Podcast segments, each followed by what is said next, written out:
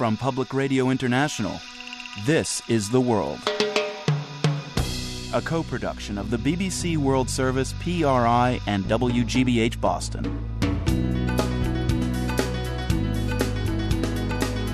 It's Wednesday, December 7th. I'm Marco Werman.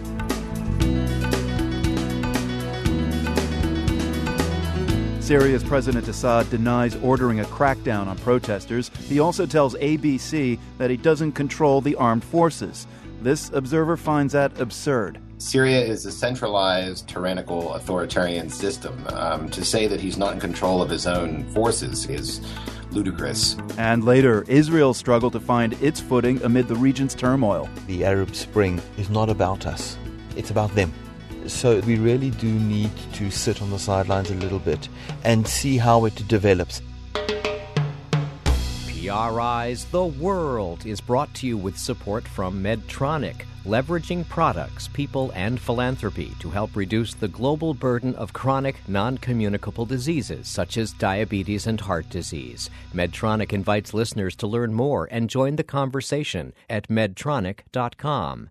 And by IBM, working to help mid-sized businesses become the engines of a smarter planet. Learn more at ibm.com/engines. I'm Marco Werman. This is The World. Syrian President Bashar al Assad is raising eyebrows around the globe today, and not just because he gave a rare interview to ABC's Barbara Walters. In that interview, Assad denies ever ordering Syria's armed forces to kill protesters. For nine months now, those protesters have been demanding the end of the Assad regime. The United Nations estimates that more than 4,000 people have been killed in the ongoing crackdown by Syrian security forces. But in the comments being broadcast today by ABC, Assad questions the UN's credibility, and in any case, denies his own responsibility for the violence. Andrew Tabler is a fellow at the Washington Institute. He lived in the Middle East for 14 years and has met both the Syrian leader and his wife. Andrew Tabler, thanks for joining us to uh, deconstruct Assad's interview. Thank you. Um, let's listen to some of his comments, first of all. Here he's responding to Barbara Walters after she asked him if he feels guilty for the deaths of Syrians. I, I did my best to protect the people, so you cannot feel guilty when you do your best. You feel sorry for the life that has been lost, but you don't feel guilty when you don't kill people. You, you've met Bashar al Assad. Is he choosing his words carefully by implying that he didn't kill people directly, so he's not responsible? Well, I mean, I think this clearly shows that President Assad's in complete denial. Um, he knows that he is the complete commander of Syria, along with his family. Uh, every state in the world knows that. What he's doing, though, is trying to say that somehow it's being controlled by some other forces besides his own security um, bodies. And that's just not in keeping with the reports that we have via video from Syria, as well as that of a lot of brave journalists who have been going over the border into Syria and doing reporting um, on the front lines of the uh, of the protests, which now have engulfed the entire country. Okay, Andrew. In this next excerpt, Bashar al-Assad completely distances himself from any control over Syria's security forces. They are not my forces. They are military forces belong to the government. Okay, but you're I don't government. own them. I'm president. Okay. I don't own the country, so they're not No, my but forces. you have to give the order. No, no, no, Not by your command? no, no, no. We don't have nobody, no one's command. There was no command to kill or to be brutal. They're not his forces. Uh, Andrew Tabler, is Bashar al Assad saying he has no control over Syrian troops and security personnel? He's trying to do that. Um, Syria is a centralized, tyrannical, authoritarian system. Um, to say that he's not in control of his own forces, security forces, or the military is ludicrous. All right, in this next bit of the interview, uh, Walters challenges Assad's answer, but Assad remains defiant. We don't kill our people. Nobody kill, no government in the world kill its people unless it's led by crazy person. For me as president, I became president because of the public support. Andrew, what do you make of that last comment? This is a, what's called the basis of reality argument that's always put forward by the Assad regime that somehow we don't know what's going on inside the country. This used to work when Syria was closed to the outside world, but under Bashar al-Assad it's opened up. And of course now with the with the other reports that are coming out on Syria via video and so on, it clearly shows that there is another reality going on. Uh, Andrew, you know Assad. Why did he even give this interview? I mean, it seems like it, in some ways, it makes him more vulnerable. Because they are getting more desperate. A few days ago, the head of the Syrian National Council, the essentially government forming in exile, gave an interview to the Wall Street Journal, and it was picked up everywhere. And the Assad regime now is desperate to reframe the conflict. But the problem is the way they are reframing the argument is that nothing is going on in Syria and that it's just a bunch of armed gangs. This is nine months into the conflict. Andrew Tabler, how does the Assad in this interview with Barbara Walters square with the Assad you knew when you lived there? This pattern has been growing for years. Hafez al Assad, his father, was a brutal dictator and killed 30,000 people in Hama in 1982. So, like father, like son. But in another way, Hafez al Assad was a more straightforward person. Bashar's erratic behavior over the last 11 years is a consistent pattern. Hmm. Bashar al Assad says one thing, he does another, and it's perplexed everyone. And now everyone, like in a reality TV show, is entering the room and they're starting to discuss what's actually going to work with this guy. And this is where we get into the conversations about some sort of intervention in Syria, although the parameters of that until now are not clear. We've been speaking with Andrew Tabler. He's a fellow at the Washington Institute and the author of In the Lion's Den. Andrew, thanks a lot for your input. Thank you. The Arab League, led by Saudi Arabia, has taken a tough line with Syria. It's demanding an end to the Syrian government's repression. That may seem a bit hypocritical given how willing many Arab League member governments have been to crack down on dissent in their own countries. But the pressure placed on Syria may be part of a bigger showdown in the region the confrontation between Gulf Arab states and Iran. Some say Syria, a longtime ally of Iran, is just the latest battleground in what's being called a hidden Cold War. Jon Alterman is director and senior fellow of the Middle East program at the Center for Strategic and International Studies in Washington. John, when people talk of Iran's enemies, most people think of Israel and the U.S. So what is at the root of this hostility between Iran and Saudi Arabia? You know, for centuries, there have been tensions across what the Iranians call the Persian Gulf, what the Gulf Arabs call the Arabian Gulf. Mm-hmm. Uh, they are different. The Iranians are not Arabs, they are Persians, and the Arabs have been threatened. When I was talking with a, a senior Gulf royal a few years ago about Sunni Shia tensions in Iraq, he said, You don't understand. The Iranians have only been Shia for 500 years. They've been Persians for millennia. How serious is the tension at this moment in time, and how's it uh, kind of expressing itself? Well, I think it is serious. It's partly because of a sense that Iran is on the verge of having a nuclear weapon, that Iran with a nuclear weapon would behave more recklessly, and Iran would be harder to deter. I think there's also a sense that the United States isn't the same kind of force in the Gulf, and that makes the Gulf states feel more exposed. And one of the battlegrounds for this battle for influence is Syria, which is Iran's principal Arab ally and a proxy of Iran in uh, in the Levant. So the big picture is pretty complex. Connect one more dot for us. How does this uh, all play into the other equation in the region, the Israeli threat to attack Iran's nuclear facilities? Is there a, a tacit alliance emerging right now between the Saudis and the Israelis? I don't think there is. I think the Israelis have their own set of, of calculuses. One of the Israeli concerns is with the fall of Bashar al Assad, arguably excellent news for the Israelis, if the next government of Syria is pro Turkish, the Israelis have an increasing number of problems with Turkey. They feel it's hostile. They feel it's a, a Muslim Brotherhood led government. The Israelis are likely to feel even more encircled by Islamic radicals as they see it. Yeah, that's kind of ironic, isn't it? Yes. Do you think the tensions between Iran and Saudi Arabia could come to blows between the two countries? It's unlikely that two sides would have a military confrontation, in part because they're set up to fight differently. The Iranians have really tried not to fight army on army, but to fight asymmetrically, that is, using guerrillas. They don't want to go head to head. They precisely don't want to go head to head with an army like Saudi Arabia's. So I think what you're likely to see is a war of attrition. You're likely to see each side trying to undermine each other using proxies, but I don't think you're about to see the Saudi and Iranian armies on the battlefield fighting each other. Do you think this essentially comes down to a Sunni Shia split then? I don't think it does come down to a Sunni Shia split. To a degree, it's uh, an Arab Persian split, mm-hmm. but it is also about two countries that think that they are the rightful leaders of the Gulf.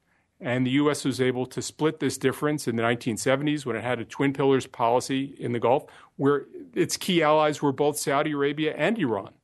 That's harder to do. The Iranians have historically felt like they've been shortchanged by the world, and they're fighting for the respect they believe they deserve. The Saudis believe, for any number of reasons, including but not limited to their wealth and the holy mosques in Mecca and Medina, that they are the leaders not just of the Middle East, but of the entire Islamic world. And who are the Iranians to push them around? And, and ultimately, you have two civilizations or two countries that feel they represent civilizations, each of which feels that it should be the predominant power in the Gulf. And they can't even agree what that Gulf should be called. Jon Alterman is the director of the Middle East program at the Center for Strategic and International Studies in Washington. Thank you. Thank you, Marco. As we heard, Israel has its own concerns with Iran and with the Arab Spring, and it's been getting advice from the U.S. on how to deal with the uncertainty. Defense Secretary Leon Panetta said recently that Israel should do more to mend fences with some of its neighbors. But as the world's Matthew Bell reports from Jerusalem, that advice is not universally appreciated by Israelis. The American Defense Secretary was careful not to blame Israel alone for its increasing diplomatic isolation. But it's a problem, Panetta explained, and he urged the Israelis to take bold action to fix it. When he was asked what Israel should do about the long stalled peace process with the Palestinians, Panetta said, quote, Get to the damn table. Panetta repeated the mantra about an unshakable U.S. commitment to Israel's security, but he also seemed to be asking Israel for more diplomatic effort, not just with the Palestinians, but with other regional players, starting with Turkey and Egypt. Israel's relations with both countries have suffered big setbacks this year. I think Israelis are scratching their heads in terms of uh, Panetta's uh, no doubt well intentioned, but hopelessly naive and irrelevant uh, admonishment. Yossi Klein Halevi is a foreign policy expert at the Shalom Hartman Center in Jerusalem. He says the Obama administration is failing to grasp what the so called Arab Spring means for Israel. There is nothing more frightening for Israelis when we look around the region and see the rise of Islamist regimes, which may or may not be all kinds of things. They may be pro democratic or anti democratic, uh, but one thing they all are is hostile not just to Israel's policies, but Israel's existence. These are confusing times in the Middle East, and the Obama administration appears to be in a state of confusion itself, says Jonathan Rynhold of Bar Ilan University. In the case of Turkey, for example, Rynhold says the big reasons why its relationship with Israel has changed so much is mostly due to Turkey's internal dynamics. And the same really goes for Egypt. I mean, at the end of the day, this is a you know a very deep change in Egyptian politics, and, and there's not really much that Israel can do on the strategic level. One former Israeli diplomat I spoke with has a very different view. He welcomed the speech by Panetta because he said Israel's current government is guilty of sitting on its hands at a critical time. The government should not be taking a wait and see approach, he said. Things are not likely to get any easier as time goes on. Paul Hirschson, spokesman for the Israeli Foreign Ministry, says he's heard this criticism before. He says there is an ongoing debate inside Israeli policy circles over whether to reach out or to pull back. At the same time, Hirschson says this might not be the time for Israel to be taking big risks. What's going on in the Arab world right now, what we are calling the Arab Spring, is not about us. It's about them and uh, it's it's it's the Arab populations taking responsibility for themselves. Uh, so the truth is that we really do need to sit on the sidelines a little bit and see how it develops. Maybe this will turn out to be a time for Israel to engage its neighbors diplomatically, but if that does happen, it's likely to take place carefully and quietly. For the world, I'm Matthew Bell in Jerusalem. Still ahead, random hacks of kindness on PRI. The World is brought to you by PRI with help from Medtronic, working across borders, disciplines, and industries to deliver medical technology solutions that help improve healthcare around the world. Learn more at medtronic.com/innovation. Medtronic, innovating for life. And by IBM, working to help mid-sized businesses become the engines of a smarter planet. Learn more at ibm.com/engines. I'm Marco Werman, and this is The World. Climate negotiators in South Africa say they're close to an agreement on a new Green Climate Fund. It would help poor countries deal with the effects of climate change. Rich countries like the U.S. have pledged in recent years to contribute tens of billions of dollars to such a fund, but the details were left for a later date. Well, the current United Nations Climate Summit in Durban, South Africa, is that later date. Delegates say they're optimistic about reaching a deal this week to get the fund up and running. One of the countries that almost certainly will need the fund's help is the Maldives. The low lying island nation in the Indian Ocean is especially vulnerable to rising sea levels, and its government has made urgent appeals to the rest of the world to take the threat of climate change far more seriously. But as Lily Jamali reports, even many Maldivians don't seem all that concerned about their future. 11 year old Rizmi Adam sits with his parents as the last patches of bright pink and orange sky fade over the tiny Maldivian island of Guraidhoo. The family lives feet from the sea, but Rizmi is less than impressed by his view of the water. Rizmi says he's scared that his house and everything he has will be washed away. The waves have entered his home many times before. His father Khalid sits on top of concrete blocks the family stacked as protection from the sea. Khalid says their island has always had erosion problems, but in recent years the tides have grown more extreme. It's getting worse every year. The monsoon season gets stronger each year. The environmental scientists are talking about the sea levels rising, and we're seeing the same thing. Sea level rise will be one of the most significant impacts of climate change, and the Maldives is among the most vulnerable countries. Its 1,200 islands average only about five feet above sea level. The country's president, Mohamed Nasheed, has been trying to bring the Maldives' plight to international attention. Two years ago, just before the big climate summit in Copenhagen, Nasheed staged a world class publicity stunt by holding a meeting of his cabinet six feet underwater. Are actually trying to send our message, let the world know what is happening and what might, what will happen to the Maldives if climate change is not checked. Nasheed said at the time that at best the Maldives had only 50 to 70 years before rising seas threatened the country's existence. Five years ago, a UN climate report forecast a possible two feet of sea level rise by the year 2100. Today, many scientists are predicting an even more dramatic rise. But even in a country where citizens could end up among the world's first big wave of climate refugees, many don't share their president's concern. Fisherman Mohammed Firushan lives on Guraidhoo, not far from Khalid Adam. I don't believe sea level is rising. I even heard very recently of a scientist visiting here, and he said that in the last 40 years, there has been no change to the sea level. Firushan says he read that on an Islamic website.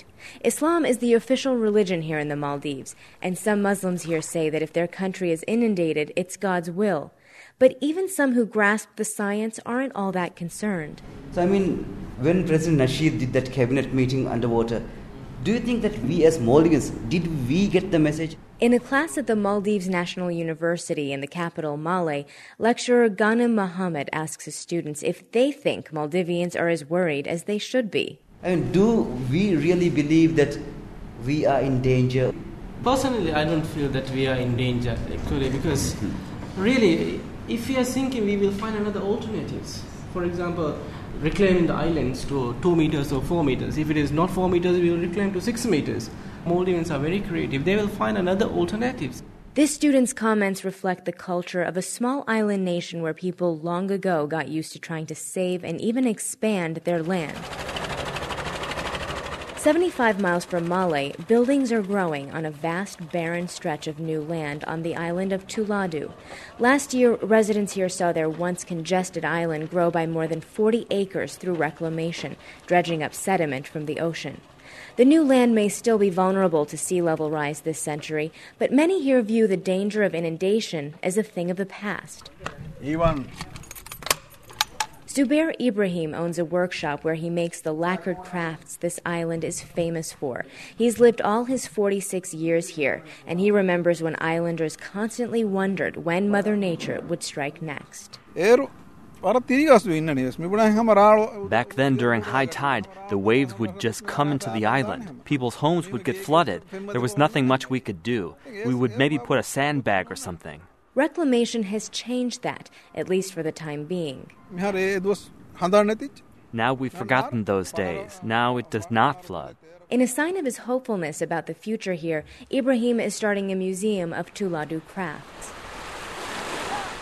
This kind of reclamation work, raising some islands and even creating whole new ones, is happening throughout the Maldives, and it's led to a sense among many that man has conquered nature. But reclamation is very expensive, and it may well not be enough to stay ahead of the advancing tides. And some Maldivians say the gap between the reality of the threat and perceptions isn't just a matter of culture or religion. They say it's also political. Hussein Yaman is an opposition party member and part of Guraidhoo's Island Council. He says President Nasheed hasn't focused enough on the issue here at home. He didn't talk about it with the people. He's talking about in the international conferences. So in this island, uh, many of these people they don't know what, what he's talking about even. Really. President Nasheed says he agrees that his government needs to do more to make people aware of what's happening. But Environment Minister Mohammed Aslam says even here it can be hard to get people concerned about something as seemingly far off as climate change. Climate change is a slow process if you put into a human time scale. It's a bit like a smoker who continues to smoke knowing that ultimately he will face the consequences of it. Aslam acknowledges that many Maldivians might not be aware of the global nature of the problem.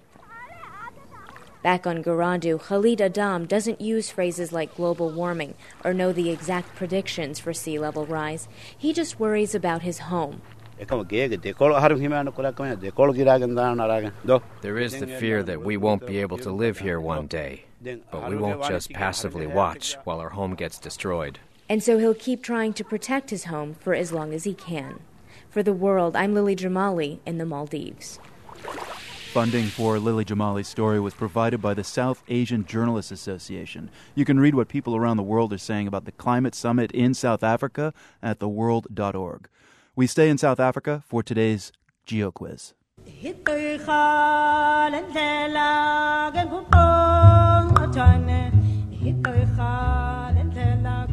This is the late great South African singer Miriam Makeba. She's singing a well known song in her native language, Xhosa. It's called the Click Song. Those clicks in Makeba's voice are a feature of Xhosa. It's spoken in several parts of South Africa, including the township just outside Cape Town that we're looking for today. During apartheid, black Africans couldn't live in Cape Town. They were relegated to areas like this township. Its name in Xhosa means our pride. So try to come up with the name of the South African township. We'll get the answer and meet one of South Africa's newest musical sensations later in today's global hit.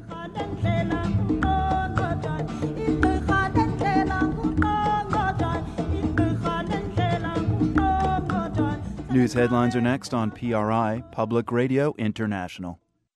I'm Marco Werman. Thank you for listening to Public Radio International. Free podcasts are made possible with support from individuals like you. Please visit PRI.org and make a gift today to invest in better media.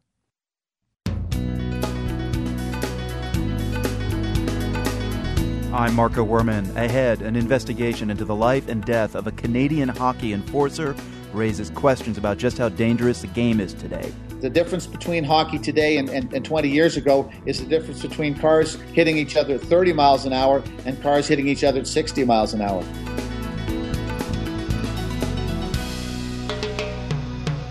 PRI's The World is brought to you with support from Medtronic leveraging products, people, and philanthropy to help reduce the global burden of chronic, non communicable diseases such as diabetes and heart disease. Medtronic invites listeners to learn more and join the conversation at medtronic.com. And by IBM, working to help mid sized businesses become the engines of a smarter planet. Learn more at ibm.com/slash I'm Marco Werman, and this is The World, a co production of the BBC World Service, PRI, and WGBH Boston. Enforcer, tough guy, goon. all words that describe a hockey player whose job is to protect his star teammates and intimidate opponents. Derek Boogaard was a hockey enforcer. His life and death were the subjects of an in depth series this week in the New York Times. Boogaard died this past summer from a lethal mix of alcohol and painkillers. He was just shy of his 29th birthday. The New York Times series, written by John Branch, has sparked new life into the ongoing conversation about fighting in the NHL. Boogaard grew up in Canada and came up through the junior hockey system there. So we wanted to hear what folks north of the border make of his story. Bruce Dowbiggin is a Canadian sports writer and commentator. Bruce, is Derek Boogaard's story a common one in Canada? It's all too familiar for people, in particular over the last few years, but people who've known about hockey have known this kind of story for many years. I guess the big difference is now that uh, instead of seeing these guys fade off into oblivion, they're dying. And I think that's what's really focusing people on, on the problem. And for those of us who don't know ice hockey that well, what is the job of the enforcer and why would it have led to a drug overdose? Hockey has this kind of internal uh, culture that requires every team to have its own Tony Soprano. It's it's almost like a mafia kind of thing that we can't trust the police, and so we need somebody else to uh, to make sure things are squared at the end of the day. Uh, in hockey, the, the players and the management claim they don't trust the officiating to be honest and fair, so we keep a guy around on our on our side who will uh, uh, go and, and, get justice when the referees don't give us justice. That's basically what Boogaard was doing. He was the hired hand, he was the Tony Soprano of his hockey teams. And are, are a lot of people in Canada who don't usually read the New York Times reading it for this article, this series? It's gotten a lot of attention. People have put, picked it up. I suspect for Times readers and American readers, a lot of it, this is new stuff. For, for people in Canada who, who followed the story, it's a little bit of old news in the sense that we've been through this cultural portrait in various things. We've seen enforcers, people like this who've come to no good. Uh, we've also had we had a sexual abuse scandal within junior hockey in, in Western Canada, and many of the things that the Times piece reflects, uh, we've seen in the past that way too. Such as what? About the internal cu- culture of hockey, the acceptance of violence, the almost omerta quality that you've got mm-hmm. in hockey about not not speaking out when you know you're put into a situation like Boogaard might have been in. The sense that uh, the community in hockey is bigger than everything, and keep your mouth shut in spite of the fact that your life is being broken by it. When we hear details uh, in the New York Times article, for example, that Boogaard's family gave him both hockey and boxing training, does that shock Canadians? A lot of these guys come from smaller communities, probably guys who uh, who are probably physical and maybe even bullies in their hometown. The encouragement of the family to, to get into into the NHL. Uh, there's one fellow named Brantt Myhres who was in the NHL for a number of years went through the rehab program five times. He was an enforcer. I remember asking him and saying, Well, how did you get to be a, an enforcer? He said, My father. My father told me that the way for me to get into the NHL was to become the, to lead the Western Junior Hockey League in fights. And basically, his father drew the, road, the roadmap. Now, the New York Times series also discusses the fact that Boogaard's brain was studied and it was found that he was suffering from CTE, that's a chronic traumatic encephalopathy uh, Boogaard was, and he had already begun to develop signs of brain damage that might be expected from someone suffering from early dementia in mid age. Do you think that the danger of brain injury is something that will resonate with parents of Canadian kids who want to be hockey players? Oh, absolutely. I mean, that is the big story in the last five years. This has gone from being a, a sports decision to being a kitchen table decision by families as to whether they want to put their kids into a sport where this is a not just a possibility, but maybe even a probability if you play at a certain level of hockey. The difference between hockey today and, and, and, 20 years ago is the difference between cars hitting each other at 30 miles an hour and cars hitting each other at 60 miles an hour. Mm. The game is faster. Even the inadvertent stuff now is dangerous. So it has really become a subject for families to decide is this what we want our kids to get into, both boys and girls? Bruce Dowbiggin is a sports commentator and author of Of Ice and Men and The Stick. Bruce, thanks a lot. Thank you. We've put a link to the New York Times three part series about Derek Boogaard, Punched Out the Life and Death of a Hockey Enforcer. It's at theworld.org. Computer hacking and humanitarian work would strike most people as unrelated activities. Well, not so for the people behind a movement called Random Hacks of Kindness. Its goal is to develop open technology that can be harnessed for humanitarian good during a crisis. This past weekend, the group held software making marathons all around the globe. Reporter Monica Campbell has more. Meet Michael Karpeles, 23, and a passionate techie here in San Francisco. Fifth grade is when I definitely was interested in programming. Started doing geeky summer programs.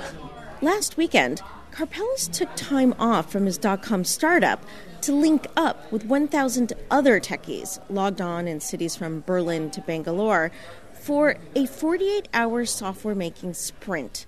Random Hacks of Kindness was started by a team from Google, Microsoft, NASA, and the World Bank.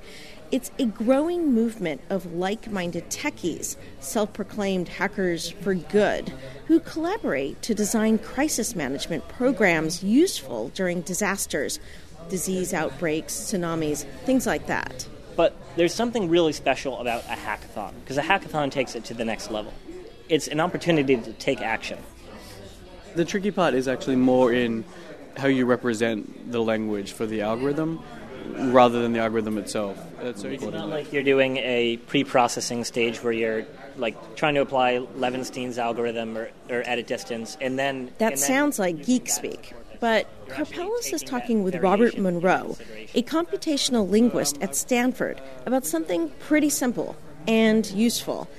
It's Munro's project to build a new emergency response system for the Samoan Islands that delivers emergency text and phone messages to rescue teams on the ground fast.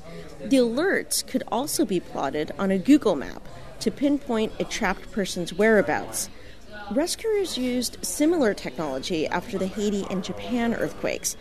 Now, Munro is further tuning the software, hacking it out, and testing it during a cyclone simulation in Samoa. We simulated the lead up the, to the cyclone yesterday.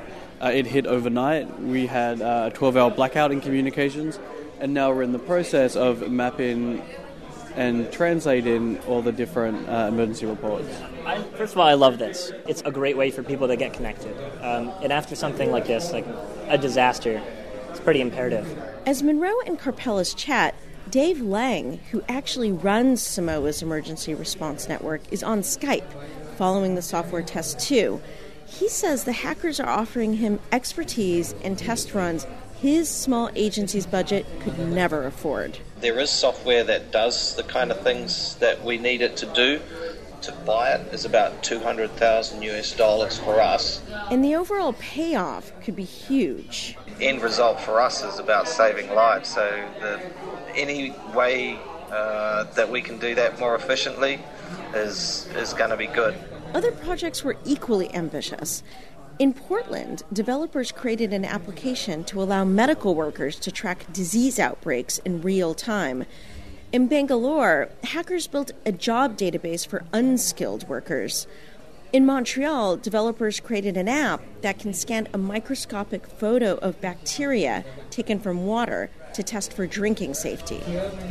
Munro, the programmer, says, sure, this helps others, but he gets something out of it too. So the majority of people who study computational linguistics go on to work, you know, the search engine, for example, and they'll spend their career making a search engine 5% more accurate. Um, whereas, you know, in one weekend, I can apply the same technology and have it create a more robust emergency response system for an entire nation. This is something interesting I was working on a few weeks ago. And that's not a bad two days' work. For the world, I'm Monica Campbell in San Francisco. South Sudan became the world's newest nation last July. Its independence from Sudan was supposed to bring an end to violence in the region. Instead, deadly clashes continue along the border between the two nations, and artillery bombardments are still driving thousands from their homes. Human rights activists have looked for a way to monitor from afar what's happening on the ground. Aided by the star power of actor George Clooney, they've come up with the Satellite Sentinel project. It purchases satellite imagery of Sudan and South Sudan and analyzes it to help find those who are waging war. Harvard's Charlie Clements is one of the project's leaders. Charlie, uh, show us how this works. I'm pulling up uh, one image uh, on my computer. What are we seeing in this frame? That's an image of a village that the day before you would have seen 300 huts in that village, and approximately 290 of them were burned to the ground in this image.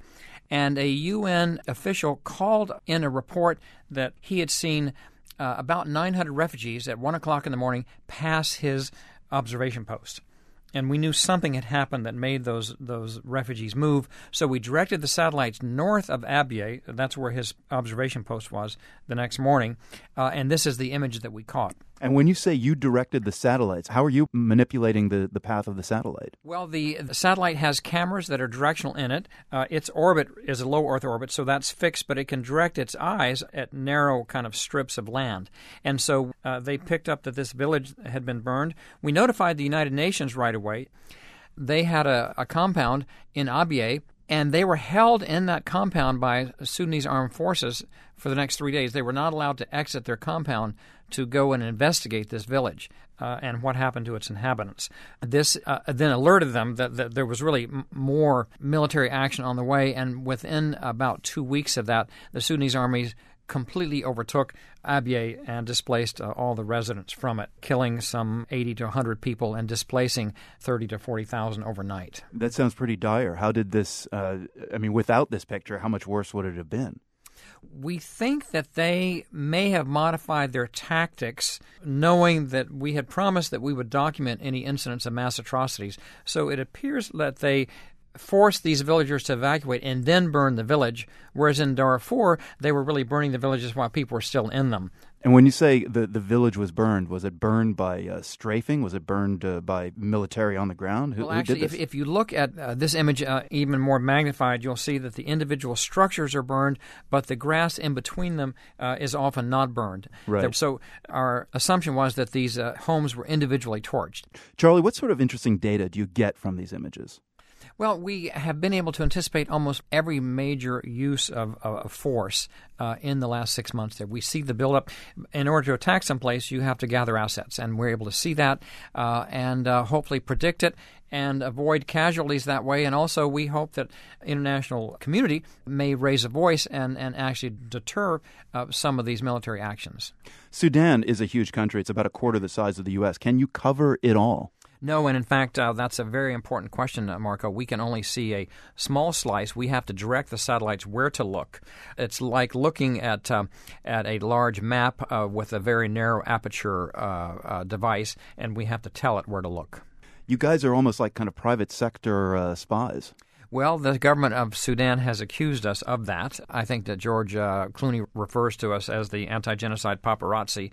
uh, but we are attempting to use this technology to prevent uh, incidents of mass violence. We have, however, warned the government of Sudan and the forces in the south, the SPLA and SPLM, that uh, should mass atrocities occur, we will try to document them and use that evidence to hold the perpetrators accountable. Has your project managed to marshal more evidence that could be used in the International Criminal Court, the ICC, against Sudan's leader and his defense minister, Abdel Rahim Hussein? Uh, we were just informed last Friday, on uh, December 2nd, that in fact the prosecutor of the International Criminal Court had issued an arrest order uh, for uh, General Hussein, the defense minister, and based much of his evidence on recent satellite sentinel project reports of the kind that we just looked at. Uh, Time magazine uh, obtained that confidential arrest order and confirmed what I was just uh, saying on Saturday, December 3rd. So we are pleased that, that some of these um, incidents have been marshaled as evidence in moving toward an arrest and an indictment.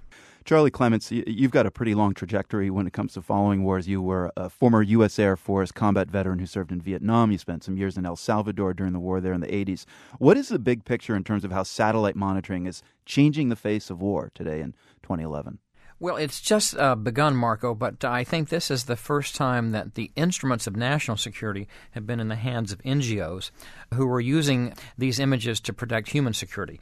Before this project began, I think that probably the only nations that had this kind of intelligence capability were G8 nations.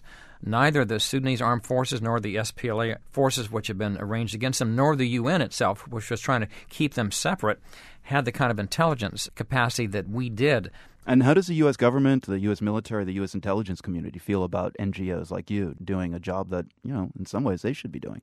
I think they're probably not happy about it, but it's resulted in some very strange incidents. So we released a report uh, at 8 in the morning one morning that a, a village of 300 uh, huts had been burned and uh, the State Department was tweeting about it 15 minutes later. Now, their tweet goes to hundreds of thousands of people. They had those same images, but theirs were classified. Mm. So there is some strange things going on here that uh, our release of this information publicly allows the State Department to do things they couldn't do publicly before. It's bringing a transparency to these uh, issues that hasn't existed before, and it's very much unfolding as uh, as we speak. Charlie Clements heads the Carr Center for Human Rights Policy at Harvard's Kennedy School of Government. He's in charge of human rights documentation for the Satellite Sentinel Project. Charlie, thanks very much for speaking with us. Thank you, Marco. My pleasure. You can see some of the imagery from the Satellite Sentinel project and check out a video of Charlie Clements answering my question on George Clooney's involvement with the project. That's all at theworld.org. I'm Marco Werman. This is The World. The Indian government did an about face today. It suspended its plan to allow retail giants like Walmart to operate in India. The plan, announced just two weeks ago, would have allowed foreign companies to own up to 51% of local retailers. But fierce opposition has now forced the government to put it on hold. Sagarika Ghose is a senior editor with CNN IBN Television in Delhi. So this is a stunning reversal, Sagarika. Why is India rejecting what many see as a huge business opportunity?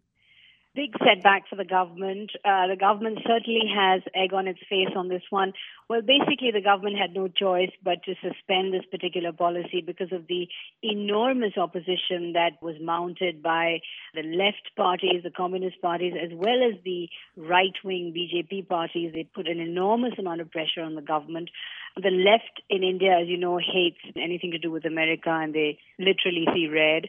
The BJP, the right wing party, also opposed it for an incomprehensible reason because they are actually in favor of reform. They're actually in favor of foreign direct investment. But on this particular issue, they bowed down to their vote bank, which is the Indian trader, the Indian corner shop or the mom and pop shop which they felt would be endangered. And that is a big constituency for them, which is why the government literally had no choice. Parliament was stalled for seven days and has had to back down now. And how big an investment were we talking about?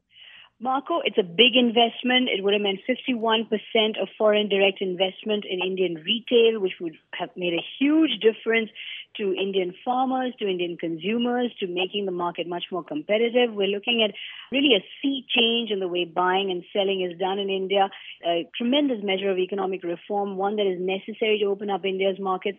But sadly, the government was not able to push it through. And despite the potential of billions of dollars of investment and revenue, it looks like the mom and pop stores, the little guy who we often think is powerless, won. I mean, that's pretty astounding.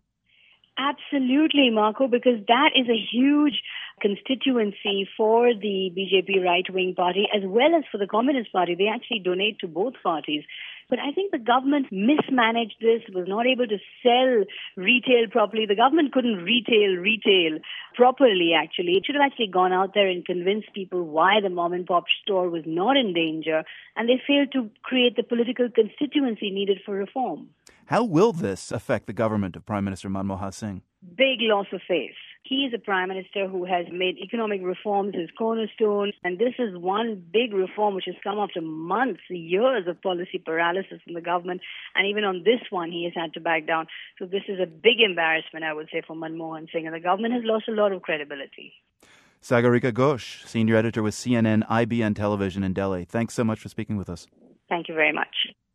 For today's Global Hit, we head to a black township on the outskirts of Cape Town in South Africa. The township of Gugulethu is the answer to our GeoQuiz. It's a place where kids grow up listening to hip hop or house music. But Anders Kelto found four young men who took a different path. Walking through the streets of Gugulethu on a Saturday afternoon, you'll probably hear something like this. It's Mzoli's, an outdoor barbecue restaurant that basically turns into a block party on weekends. Huge crowds of young people come here to eat, drink, and dance, while stray dogs feast on scraps. But if you continue just a few blocks up the road, you might be lucky enough to hear this.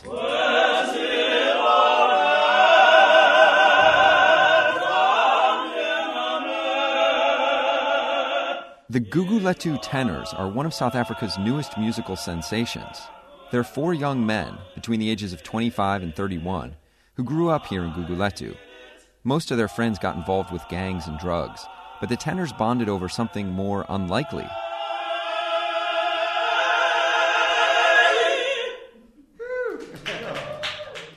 My idol, personal idol, is Luciano Pavarotti. That's Mpendulo Yawa. He taught himself how to sing when he was 14 by emulating Pavarotti. His close friend Loisa Dlova had similar tastes. He liked the three tenors. The great three tenors is my inspiration because when I started doing like opera, I was listening to them a lot. Yawa and Dlova formed a group under the guidance of their high school choir director and began singing opera classics and operatic pop. They were later joined by Olani November and Siyabulela Tola. One day, they were performing at a local concert when music agent Karina Brewer heard them sing. She says she was completely caught off guard. From the guys that come from Guguletu, you sort of the perception that, that you would have is that it's going to be some kwaito or some hip hop. But what came out there were the most amazing, raw, pure um, opera voices.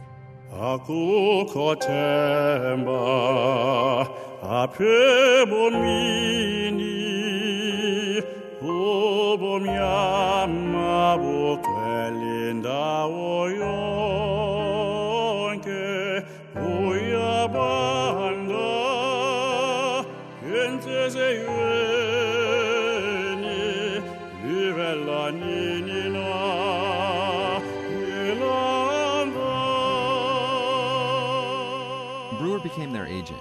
In the years since, they've become stars at home. Now their first CD is available internationally. But Olani November says their success hasn't come easily. It was difficult growing up in Nyanga, KTC. He grew up in an informal settlement near Guguletu. His family lived in a metal shack with no running water or electricity. He says it was a dangerous place. Because there were lots of violence, not only gangsterism and drugs, but even through the government, the old government system of South Africa. Music was his outlet, but singing opera made it hard for him to gain respect, especially among his peers. Yeah, you get teased, and some will call you gay, some things like that. Yeah, ah, you are a gay man. You, you must be a man. You can't do this kind of music. You see. He and the other tenors sang for years without making any money. Their first manager stole from them, and their families often pressured them to quit. But they stuck with it. Now, their agent, Karina Brewer, says she couldn't be happier for their success. Funny thing is, when they come to our office or when you meet them, what are they doing? They're always singing. Gotta go, guys. Let's let's just talk for five minutes, please. And they start like you can just see their feet start tapping and they start making harmonies, and and that's the great thing to just see them living their passion. Che bella cosa in una giornata sole. It's hard for the tenors to pick one highlight of their career, but they say it was probably when they performed opera songs, including O Sole Mio, for three special guests. In front of Oprah Winfrey, Chris Rock, and uh, Mariah Carey. When we sang for them, we humbled them and we made them cry. We made Oprah cry. We made her cry.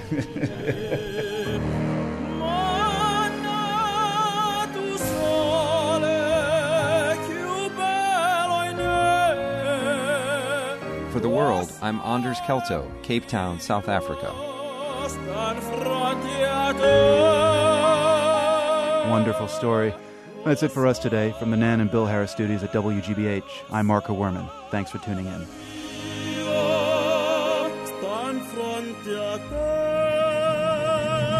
Stand front